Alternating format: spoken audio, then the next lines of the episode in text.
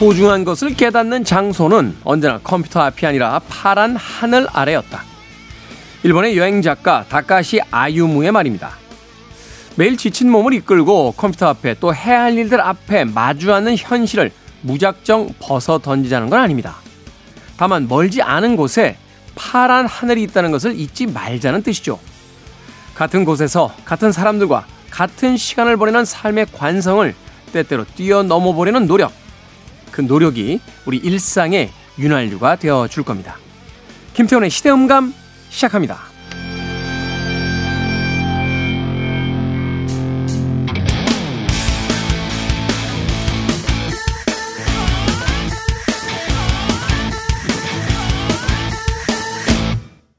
그래도 주말은 온다. 시대를 읽는 음악 감상의 시대음감 김태훈입니다. 바쁜 일상을 살다 보면 바로 머리 위에 있는 하늘 한번 쳐다보지 못한 채 하루가 지나갈 때가 많죠. 같은 곳에서 매일 똑같은 사람들과 똑같은 일을 하고 또 똑같은 방법으로 쉬다 보면 일상과 우리들의 인생이 어느덧 관성에 의해서 지배당할 때가 있습니다. 하지만 우리가 새로운 것을 느끼게 되고요. 또 새로운 생각을 갖게 되는 것은 바로 익숙한 이 경로에서 벗어날 때가 아닐까 하는 생각 해 봤습니다. 뭐 거창하게 여행을 가거나 또 다른 만남을 시도해 볼 수도 있겠습니다만 그저 늘 땅을 보고 걷던 습관을 조금 바꿔서 머리 위에 있는 하늘을 한번 쳐다보는 것만으로도 조금 refresh 해주고 하루를 좀 다른 방향으로 생각해 볼 수 있는 그런 작은 출발점이 될 수 있지 않을까 하는 생각이 듭니다. 자, 잠시 한눈도 팔아보고 잠시 샛길도 빠져보기로 하면서 6월 초여름의 시간을 한번 즐겨보시죠. 자, 김태현의 시대 음감, 시대 이슈들 새로운 시선과 음악으로 풀어봅니다. 토요일과 일요일, 일라디에서는 낮 2시 5분, 밤 10시 5분 하루에 두 번 방송이 되고요.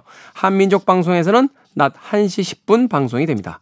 팟캐스트로는 언제 어디서든 함께 하실 수 있습니다. 직수의 음악 듣습니다. 스카이 하이.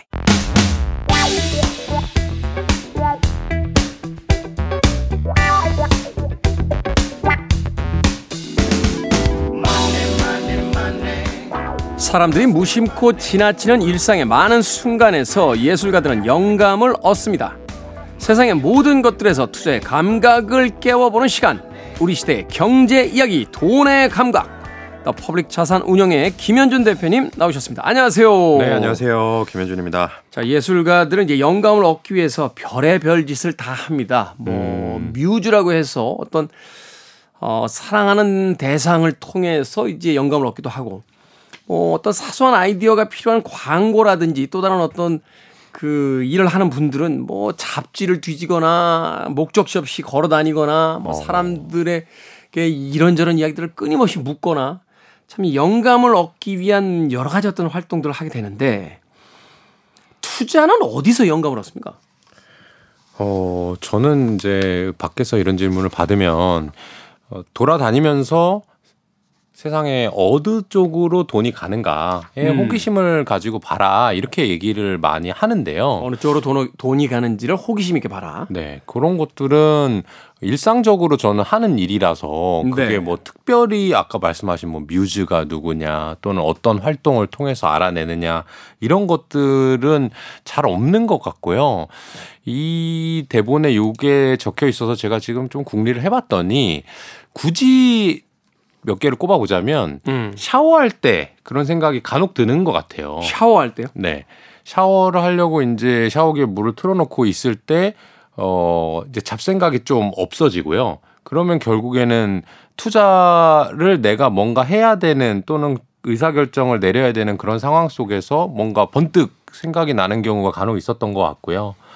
그리고 이제 여행 갔을 때 어, 평소에는 우리가 이제 아침에 출근 준비하느라 바쁘잖아요. 근데 여행 가면 출근이라는 게 없으니까 그렇죠. 저는 이제 일찍 일어나는 시간은 같은데 밖에 나가서 이렇게 노천 카페나 이런 데 앉아가지고 커피 시켜놓고 신문을 읽거든요. 신문을 읽는다? 네. 아. 평소에는 사실 이렇게 시간을 정해놓고 신문을 읽기가 조금 어려워요. 사실은 신문 읽을 시간도 없죠. 그 인터넷에서 그냥 대략. 그렇죠. 그 스마트폰으로 그냥 음. 좀 보는 정도인데 어, 내가 여행도 왔고 하니까 좀 이렇게 자리를 잡고 시간을 딱 내서 뭔가 읽어보자. 해서 이제 한두 시간씩 신문을 읽는데 그럴 때마다 뭐 이렇게 메모할 만한 아, 이렇구나. 이런 일이 있었구나 하는 것들이 어, 나오는 것 같긴 합니다. 그렇죠. 사실은 이제 이 주식 특히 이제 투자의 분야에서 일하시는 분들 세상 돌아가는 뉴스를 얼마나 정확하게 이해할 수 있느냐. 그렇죠. 거기에 이제 어떤 투자의 영감과 이제 팁이 있을 거다. 네. 샤워할 때, 예, 샤워할 때도 중요하죠. 어, 많은 그 문학가나 예술가들의 그 과거의 특징 중에 하나가 산책이에요, 산책. 음. 그러니까 이제 걸으면서 생각을 정리했다는 거고요. 어떤 문화권에서의 그 어원을 추적해 보면 걷다와 생각하다의 어원이 같다라고 합니다. 음. 어, 그래서 많은 그 분들이 뛰지 마. 걸어. 어. 걸으면서 아파트 단지라도 걸으면서 그렇죠. 어, 생각을 이렇게 정리해 봐라. 그러니까 이 샤워할 때 문제는 뭐냐면요. 생각이 쫙 난단 말이죠. 네. 적을 수가 없죠. 메모를 못 하고 아. 또딴 생각하고 어 머리 샴푸하고 나왔는데 이제 까먹고 이런 경우가 있거든요. 맞아요. 그럼 이제 너무 답답한 거죠. 그래서 저는 이 세면대 위에다가 휴대폰 하나 놓고 네. 네. 근데 손에 이제 물이 묻으니까 그 음성으로 해야죠. 어, 엄청 저기 스마트하시군요. 저보다 많이 나이가 젊으신 분이 왜 오. 야, 시리야 하고서는 이제 그다음부터 음성으로 해야죠. 저는 그 음성 인식을 쓰는 거는 오늘 날씨 어때?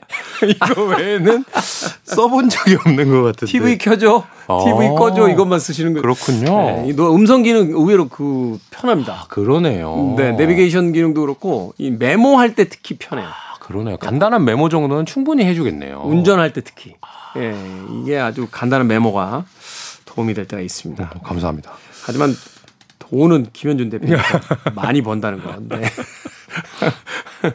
자, 우리 시대의 경제 이야기, 돈의 감각. 그 첫 번째 이슈 어떤 이슈입니까?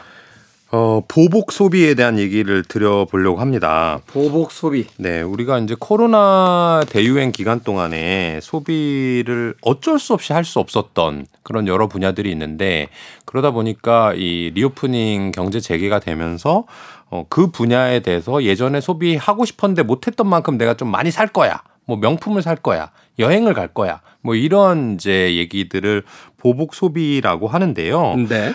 어, 사실 이제 reopening 경제 재개가 된 지는 꽤 시간이 흘렀기 때문에 뭐 이제 와서 갑자기 또 보복 소비야 이렇게 생각하시는 분들이 있을 것인데 오늘은 이 가구당 소득을 기준으로 해가지고 좀 나누어서 말씀을 드리려고 하고요. 그 얘기를 드리려면 한 가지 단어에 대해서 여러분들 먼저 익혀야 될 것 같습니다. 오늘 이제 많이 말씀드릴 내용은 뭐냐면 평균 소비 성향이라는 건데요. 평균 소비 성향. 이거는 뭐냐면 처분 가능 소득에서 실제로 소비하는데 지출하는 비중을 얘기합니다. 처분 가능 소득. 그러면 이제 소득 중에서 뭐 은행 이자 빼야 되고 뭐 다 빼고 나서 그렇죠. 실제로 나한테 남는 돈 중에서 얼마를 이제 소비하느냐. 네, 그게 이제 평균 소비 성향인데 당연히 이제 평균 소비 성향이 높은 사람은 어, 난 저축을 안 하고 많이 쓴다 이런 개념이고요. 뭐 100%도 있겠죠. 그럴 수도 있겠죠. 네. 뭐 빚내서 한다 그러면 100%가 넘을 수도 있는 음, 음. 그런 것인데요. 어, 지난 28일 통계청의 가계 동향 조사에 따르면 지난 1분기 소득 5분위의 평균 소비 성향은 57.8%로 지난해 같은 분기보다 6.2%포인트 증가해서 네. 코로나 전인 2019년 수준에 근접했다라고 합니다. 음. 그럼 이 소득 5분이라는 게 뭐냐? 어, 우리나라 전체 가구를 5등분 해가지고요. 가장 많이 돈을 버는 그러니까 상위 20%의 가구라고 보면 됩니다. 상위 20%의 가구요. 네. 그 가구들은 평균 소비 성향이 증가를 해서 코로나 이전까지 올라갔는데 음. 반면 1분위와 2분위 같은 경우는 코로나 전과 대비하면 1분위는 12.7%포인트, 2분위는 13.9%포인트 감소했으니까요. 어, 소득으로 하위 20% 그리고 하위 40%까지 봤을 때는 이러한 상대적인 저소득층은 거리두기가 전면 해제된 시점에서도 어, 소비가 회복하지 못한 것으로 풀이가 되고 있고요. 사실은 이제 코로나 시기에 이 저소득층은 생계 자체를 위협받았잖아요. 그렇죠. 그 수익 자체가 이제 떨어지고 있기 때문에 사실은 소비가 이제 늘 수가 없는 상황으로 지금 가고 있다. 그런 상황이죠. 그러면 이제 5분이 우리가 소득이 늘어났다는 것은 그들이 어딘가 돈을 쓴다는 얘기고 그 소득이 늘어난 것을 어디다 썼는지 봐야 되기 때문에 이 한 분야를 어, 보려고 합니다. 네. 이 상위 20%인 5분위의 지출 확대를 견인한 것은 생계형 지출이 당연히 아니고요. 여행이나 문화생활입니다. 어, 지출 항목별로 보게 되면은 교통 관련 지출이 77.7% 늘어났어요. 근데 예를 들면 무슨 뭐 지하철 비용이 70% 늘거나 어, 휘발유나 경유값이 70% 늘지는 않았거든요. 그렇죠. 그러니까 이들이 뭐 항공기라든지 뭐 기차라든지, 기차라든지. 선박이라든지 이런 것들을 이용했다라는 얘기고요. 또 오락 문화도 27.6% 그리고 기타 상품 및 서비스에도 19.3%더 늘어났고요. 외식에 해당하는 음식 및 숙박에는 10.7%더 사용했다라고 볼 수 있습니다. 그러니까 이거를 보고 강성진 고려대 경제학과 교수는 어, 고소득층은 돈이 없어서 못 쓴 게 아니라 코로나19 때 돈을 안 쓰고 있다가 거리두기 해제가 된 이후에 소비를 빠르게 이제 회복시킨 거고요. 어, 다만 이제 상대적인 저소득층 같은 경우에는 이미 물가가 최근에 많이 올랐다는 얘기 그렇죠. 들었잖아요. 그렇기 때문에 생계형 지출, 먹거리와 같은 것에 부담을 느끼고 소득은 크게 늘지 않다 보니까 어떻게 보면 다른 분야의 소비를 할 수가 없게 된 거고요. 또 하나 어 봐야 될 부분은 어떤 부분이냐 하면은 이 저소득층 가구 같은 경우에는 코로나19 대유행 때 재난 지원금 방역 지원금과 같은 각종 정부 지원금을 많이 받았었단 말이에요. 그렇죠. 근데 이런 것들이 이제 지원이 거리두기 해제가 되면서 뚝 끊긴 거예요.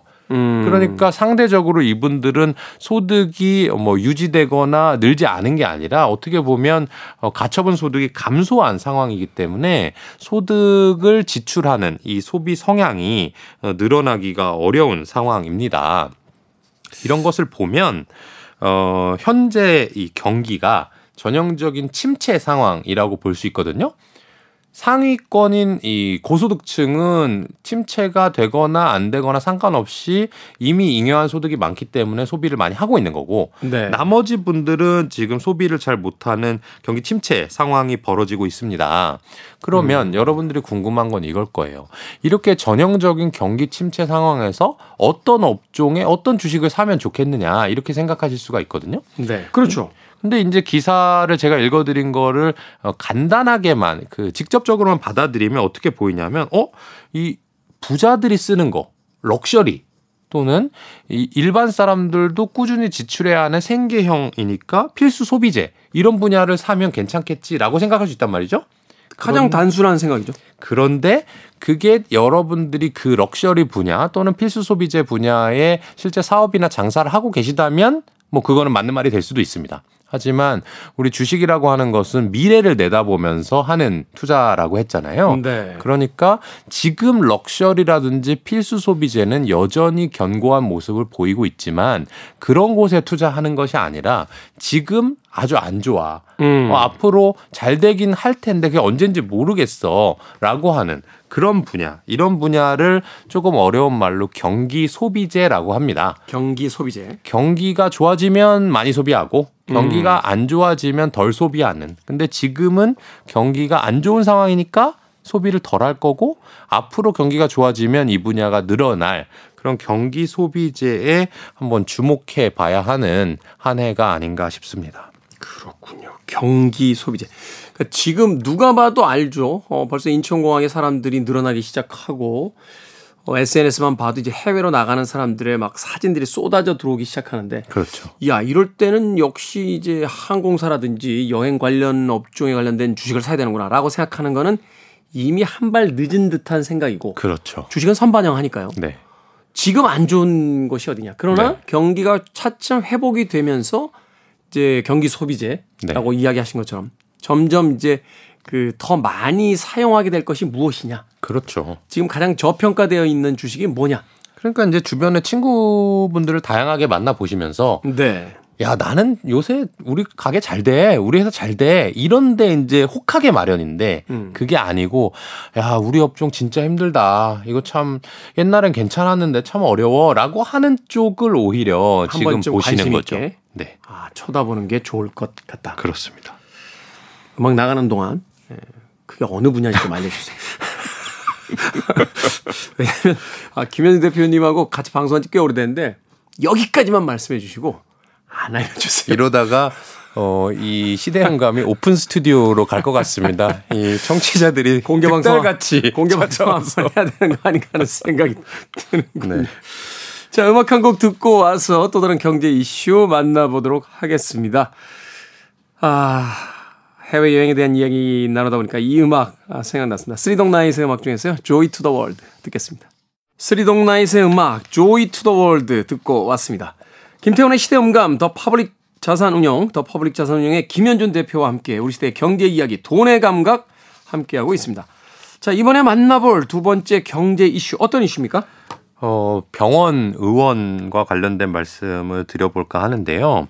어, 한 기사에 따르면 어, 서울에 있는 이 정신건강의학과가 5년 새에 77%가 늘었다 그래요. 77%. 그러니까 거의 뭐 두 배 가까이 오. 늘어난 거죠.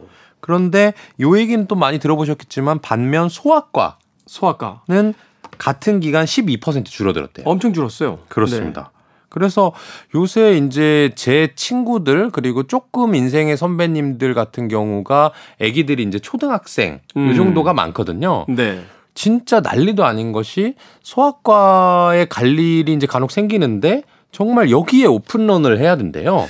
그게 그러니까 병원에 오픈런을 해야 되는 지금 상황이 벌어지고 있다는 거잖아요. 그러니까 진료 시간이 되기 전에 음. 대기를 가서 하다가 이 진료 시간이 되면 이제 순서대로 들어가야 되는데 뭐 네. 9시에 오픈했는데 몇십 명이 이미 기다리고 있더라. 이런 얘기를 제가 많이 들었고요. 참 무슨 일입니까 도대체?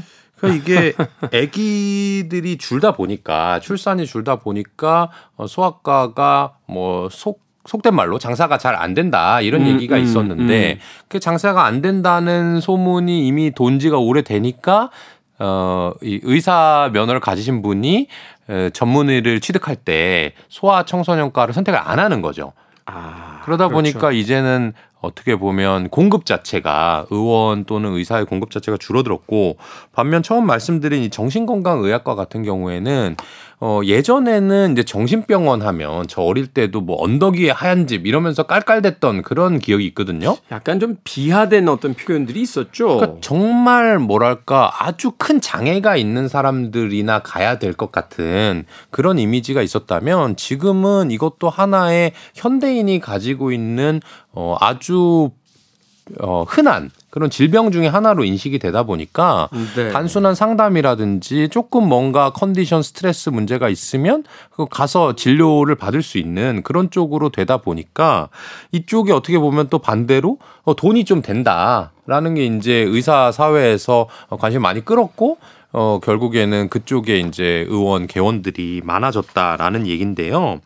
어, 이 얘기를 이제 드리는 이유는 결과적으로는 또 이제 주식에 대한 얘기로 넘어갈 수밖에 없는데 우리나라는 일단 이 의료가요 영리법인이 할 수가 없게 돼 있습니다. 영리범 그러니까 말하자면 중소기업처럼 시작을 할 수가 없다는 거죠. 그렇죠. 어, 탄탄한 자본력이 있어야 된다는 거죠. 그렇죠. 그리고 그거를 돈을 벌어서 이걸 가지고 내가 돈을 버는 목적, 내가 부자가 될 목적으로 세울 수가 없는 거라는 거예요. 아 그래요? 결과적으로는 어, 병원 의원 같은 경우는 이거를 가지고 뭐 배당을 한다든지 이렇게 하는 것이 아니라 의사가 어, 내가 벌 만큼만 벌고 어, 나머지는 그냥 뭐 일종의 사회 환원 형식으로 가야 되는 네. 그게 이제 우리나라의 법이고 외국은 어, 다르기 때문에 미국이나 중국 이런 데 가보면 병원들이 실제로 기업형이 많고요. 상장도 많이 돼 있습니다. 주식회사 형태로. 사실은 이 자본주의 에 대해서 가장 많이 비판의 어떤 대상으로 삼는 게 이 제약회사잖아요. 글로벌 제약회사들.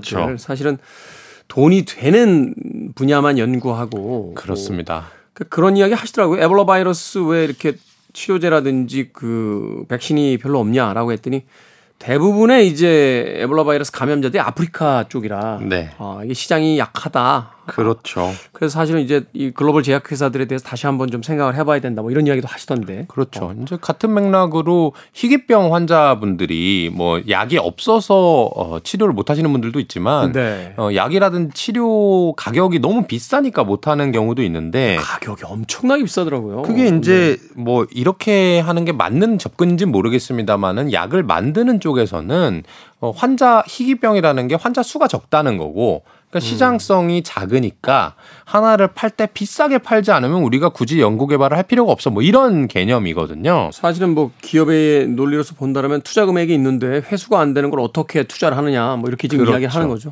그렇기 때문에 어 약간의 윤리적인 논란도 있는데요.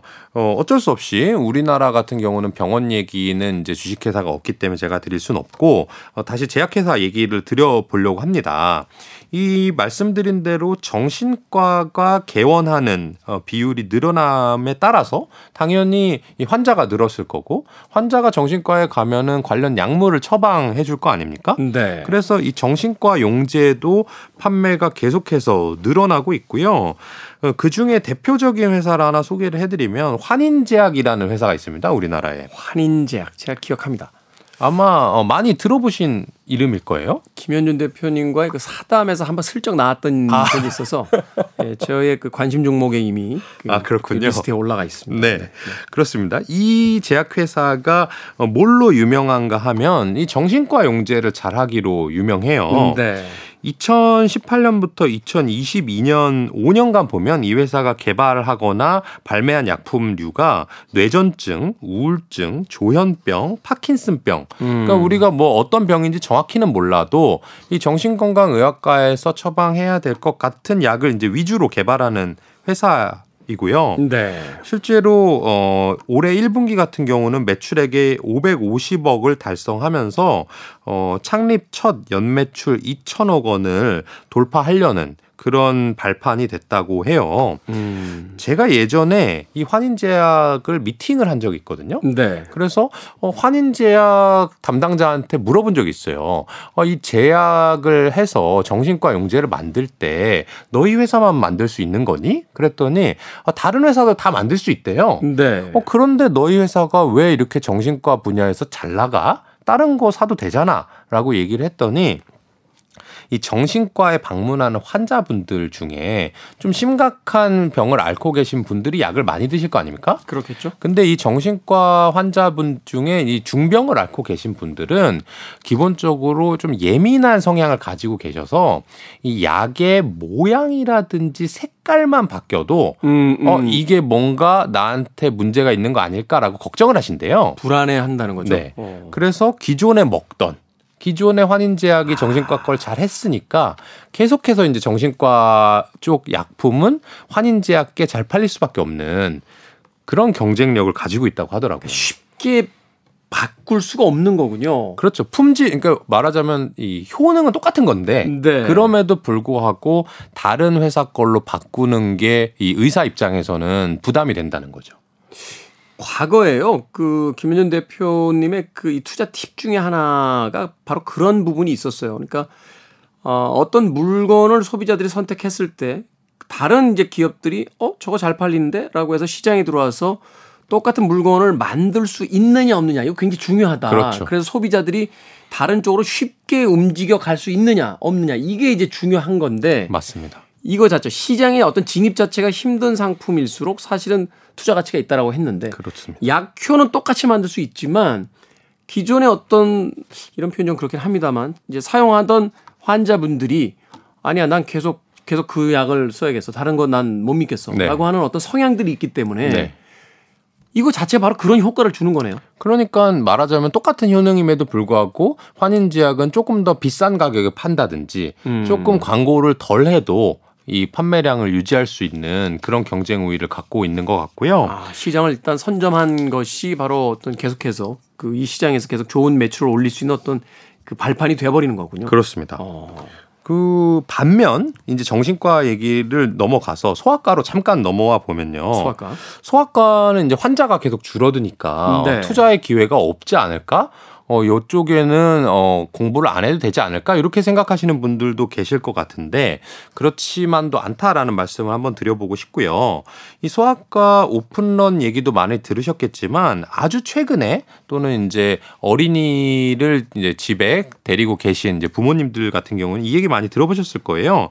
이 D 제약 제약사가 이제 우리나라 두 개 있는데 네. 이 D 제약사가 주로 실업형 이 해열제, 어린이 해열제를 많이 만드는 회사였어요. 네. 그런데 한 회사 같은 경우에는 갈변이라고 해서 색깔이 어 탁하게 변하는 음. 그리고 한 회사 같은 경우는 상분리라고 해서 이 가루하고 액체 분야가 조금 나눠지는? 분리되어서 음. 보이는 그런 현상이 나오면서 일단은 식약처에서 어, 판매를 중단하고 좀 다시 한번 알아보자 이렇게 얘기를 했단 말이죠. 네. 그러니까 어떤 문제가 생겼냐면 어, 간단한 이 감기라든지 그냥 열이 조금 나는 거에서는 부모님들께서 약국에 가서 이 시럽을 그냥 사다가 먹이면 됐었던 거죠. 그렇죠.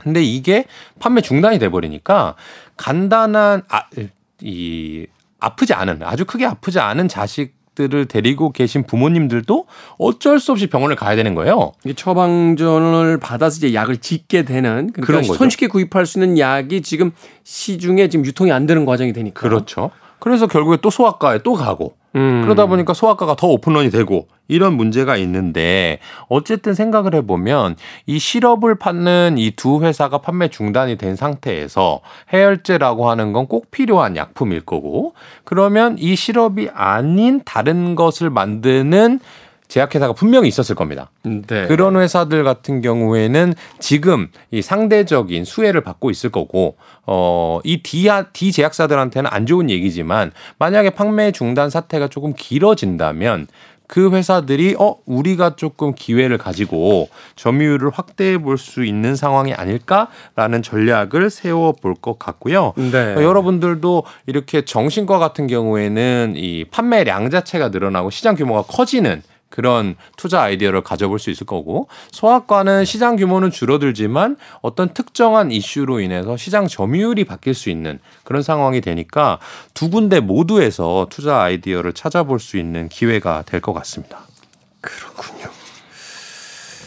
우리나라 이제 정신과 치료받는 것에 대해서 약간 편견을 가지고 있습니다만 미국 분들 이야기 들으니까 카운셀링 받는 걸 되게 자랑스러워한다라고 하더라고요. 그렇죠. 시간당 시간당 병원비가 가장 높은 분야라 그 정신과 상담을 받는다는 건 이제 부자들만 할 수 있는 거다. 어.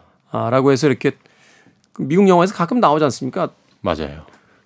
말은 내가 다 하고 돈은 의사가 받아간다고 쇼파에 잠깐 누워서 말은 내가 혼자 다 하고 나서 돈은 의사가 받아간다. 예, 그렇게 이야기를 하는데 AI가 대체해야 되는 음, 거니까. 그렇죠. 근데 어찌됐건 이제 고령화 사회로 가고 있고 이미 뭐 고령화 사회에 도착했다라는 뭐 이야기도 있습니다만 그렇게 봤을 때 이 여러 가지 어떤 질병에 노출이 될 수밖에 없고 또 이 복잡한 현대 사회 속에서 우리가 이제 정신과에 대한 어떤 인식도 좀 달라지고 있는 그런 시기인데 아마도 이제 변화된 사회를 좀 쳐다본다라면 의학 분야에 있어서 우리가 또 어느 분야가 더 커질 분야인지 한 번쯤 짐작해 볼 수 있지 않나 하는 생각 해보게 됐습니다.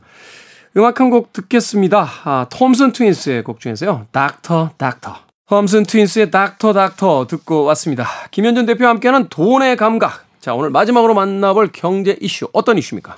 어, 인슐린 펌프를 만드는 이오플로우라는 회사를 네. 미국의 메드트로닉이라는 어, 대형 기업이 1조 원에 인수했다는 소식입니다. 1조 원. 그렇습니다. 오. 이 어, 미국의 M사가 최근에 한국의 인슐린 펌프 제조업체 E사의 경영권을 인수하기 위해서 어, 협의를 마쳤다고 얘기를 했고요. 네. 지금 최대 주주가 이제 김재진 대표라는 사람이고 음. 그다음에 미국 지사의 대표인 루이스 말레이브 이 지분율을 합치면 20여 퍼센트 정도 되는 것 같아요. 어, 지분율이 좀 되는군요. 그렇죠. 네. 요것은 이제 전부 다 주당 3만 원의 인수를 하게 되고요. 어, 향후에 어, 신주를 취득해서 회사 운영 및 연구 개발에 필요한 자금도 어, 투입하기로 했습니다. 이 M사 같은 경우는 이 김재진 대표와 루이스 말레이브 대표의 지분뿐만 아니라 어, 공개 매수를 통해서 시장에 유통되는 나머지 지분도 전액 인수한다는 방침이고요.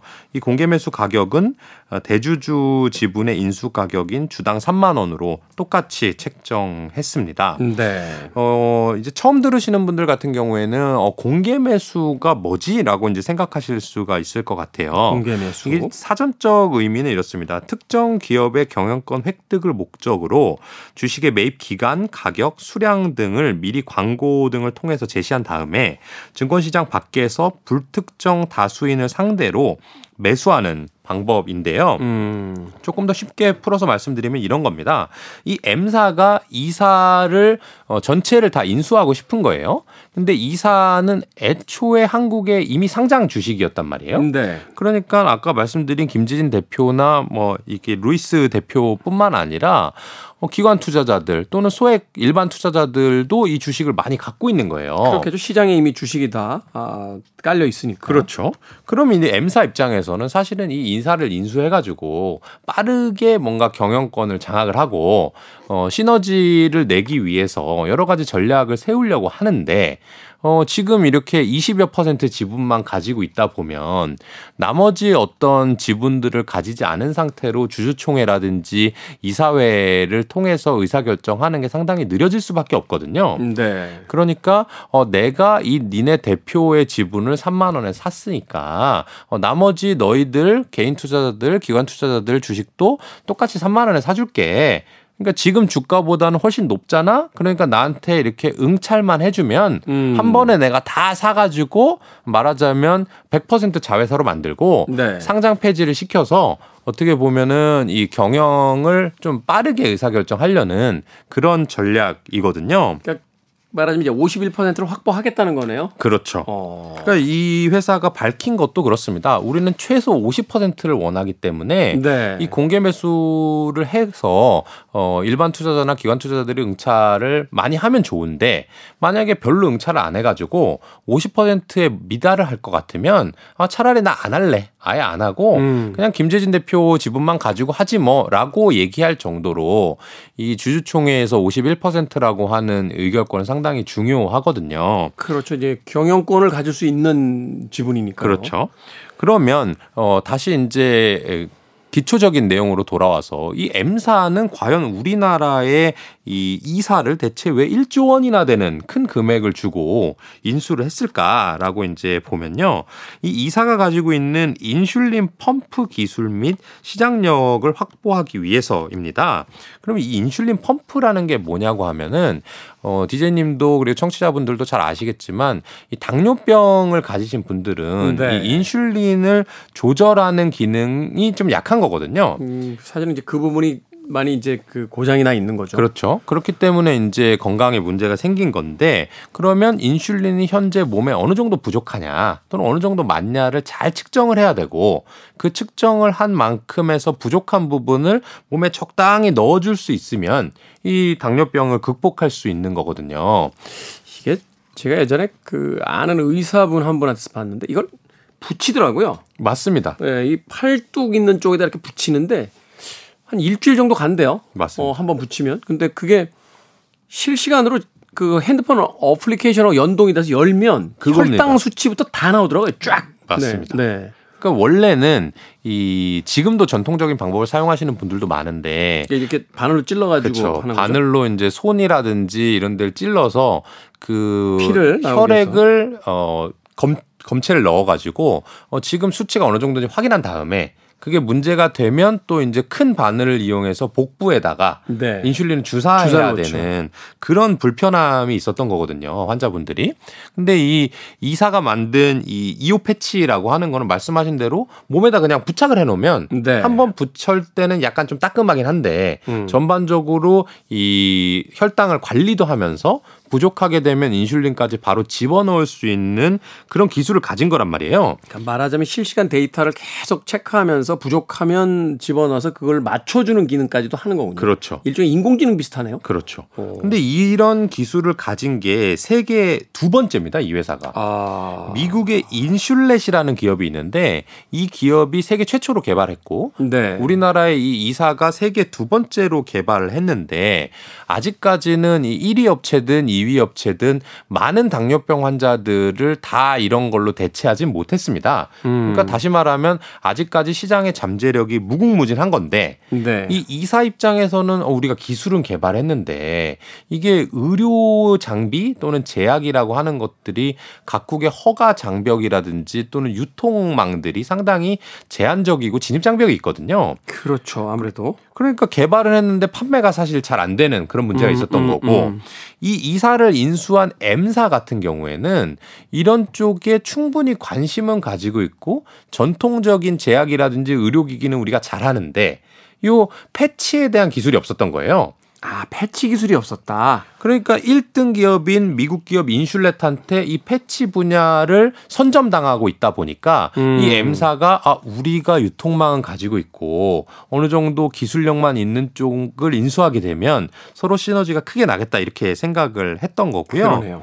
그래서 이 M사가 계속해서 이제 이사에 대해서 관심을 가졌고 최근에 인수를 하면서 요 당뇨병 시장에서도 최첨단을 달리는 그 기술 시장에서도 존재감을 키우겠다고 그렇게 얘기를 했고요. 네. 이그 김재진 대표, 이사의 김재진 대표도 이 M사가 우리한테 가장 이상적인 전략적 파트너 라고 하면서 앞으로 이제 100개 이상의 국가에서 글로벌 입지를 확보하고 신속하게 제조를 확장할 수 있는 능력도 갖춰 보겠다. 이렇게 음. 비전을 발표했습니다. 아 역시나 이제 건강 산업 어 계속해서 이제 그 평균 수명이 늘고 또 복지라든지 이런 분야에 있어서 어떤 관심이 늘어나고 있는 시대이기 때문에 이 의료 산업에 대한 복지 부분에 대한 산업들에 대한 부분들이 역시나 핫 이슈가 될 수밖에 없는 음, 그렇죠. 그런 시간이 점점 더 많아지겠군요. 그렇죠. 그리고 참 안타까운 얘기긴 한데 이 당뇨병이 일종의 성인병인데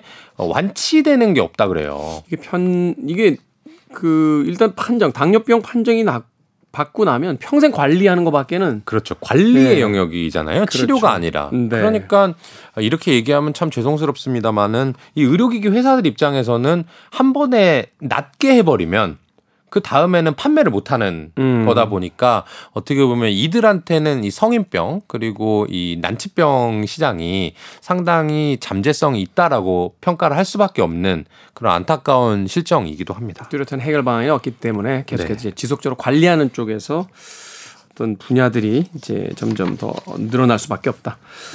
알겠습니다. 오늘 인슐린 펌프 이어플로우의 아, 그 인수 이야기까지 김현준 대표님과 함께 돈의 감각 이야기 나눠봤습니다. 고맙습니다. 감사합니다. 저도 끝인사 드리도록 하겠습니다. 결국은 더 나은 내일, 더 나은 삶을 위한 노력들이겠죠. 잭 존슨의 Better Together 오늘 끝곡으로 준비했습니다. 지금까지 시대음감의 김태훈이었습니다. 고맙습니다.